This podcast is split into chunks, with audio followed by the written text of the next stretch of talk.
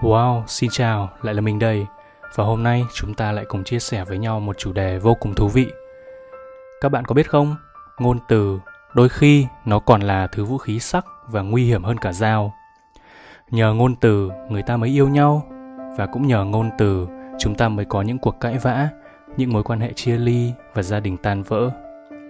Vậy nên chúng ta, đặc biệt là các bạn trẻ, chính là những trường hợp điển hình cho cái việc sử dụng ngôn từ chưa được hợp lý.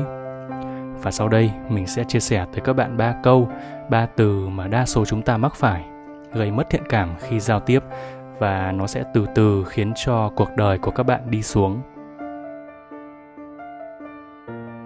Câu đầu tiên, các bạn trẻ ngày nay luôn luôn bị dính phải cái câu này, đó là tôi biết rồi. Mình sẽ lấy một ví dụ đơn giản nhé. Ê ông ơi, tôi vừa xem một bài rất hay về Bitcoin ở trên Facebook ấy. Ừ ừ, tôi biết rồi.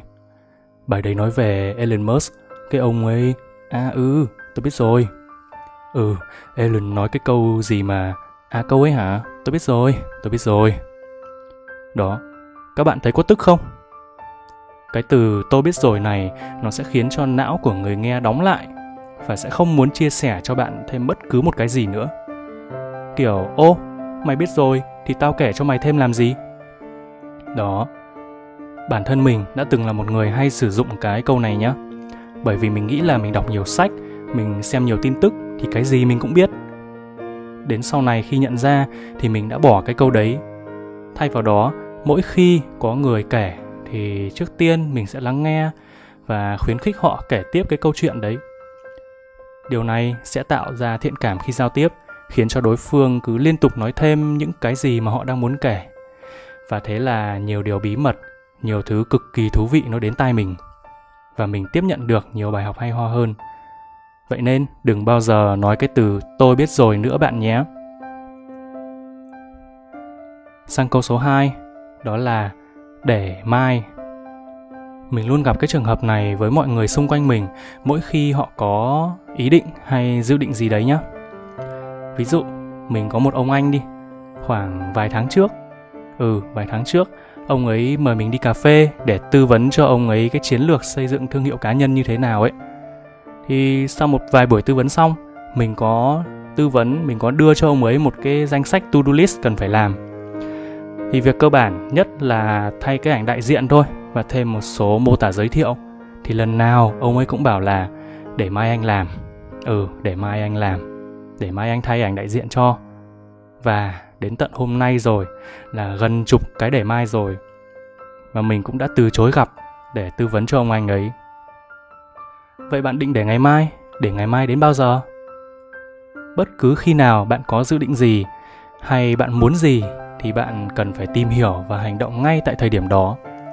Thế nhưng tại sao từ những việc nhỏ nhất bạn luôn delay đến ngày mai? Và cái từ để mai ấy, nó sẽ làm cho bạn luôn luôn nghĩ về tương lai. Thế nhưng bạn lại chẳng bao giờ làm cả. Những cái người mà mình thích ấy, và cũng là anh em bạn bè đồng nghiệp của mình hiện tại này, là những người luôn nói và hành động ngay lập tức. Và ngay tại thời điểm này, họ luôn nói chuyện của hôm nay. Vậy nên cái từ để mai này, mình mong các bạn trẻ cũng như mọi người đang nghe nên tránh. Và từ số ba, đây là một từ mà các bạn trẻ luôn luôn mắc phải. Và chính bản thân mình cũng đã từng như vậy. Đến nay thì mình đã hạn chế sử dụng cái từ này rất là nhiều. Chứ hồi xưa mình nói nó nhiều lắm. Các bạn có đoán được là từ gì không? Đó là cái từ nhưng. Giờ mình sẽ thử ví dụ cho bạn như thế này nhé. Ui, trông bạn rất là xinh xắn, nhưng bạn lại ba chấm ba chấm. Hôm nay em đã đi làm đúng giờ, nhưng em lại có việc nên đến muộn.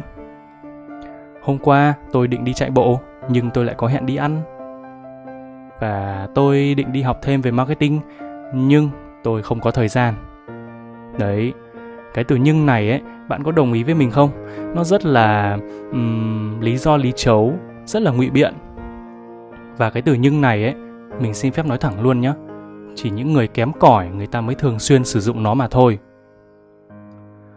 Giờ bạn thử nghĩ xem, có một cô gái đang nhắn tin tỏ tình bạn là anh có vẻ hài hước và đẹp trai đấy, nhưng... Đấy, thì bạn có tức không? Đó, cái từ "nhưng" này cá nhân mình thấy nó là cái từ cực kỳ khó chịu mà các bạn trẻ hiện nay lại hay mắc phải cơ, để biện minh cho một hành động gì đó mà các bạn ấy sai. À, như là "ngày mai em sẽ đi tập thể dục nhưng..." Đấy. Hay "em xin lỗi sếp, hôm nay em đã nhớ là phải cho tài liệu vào cặp rồi nhưng mà em lại quên." Rất là lý do lý trấu phải không? Vậy chúng ta nên nói thế nào trong những trường hợp này nhỉ? Thay vì nói từ "nhưng", hãy sử dụng từ "tuy nhiên". Một ví dụ đơn giản nhé.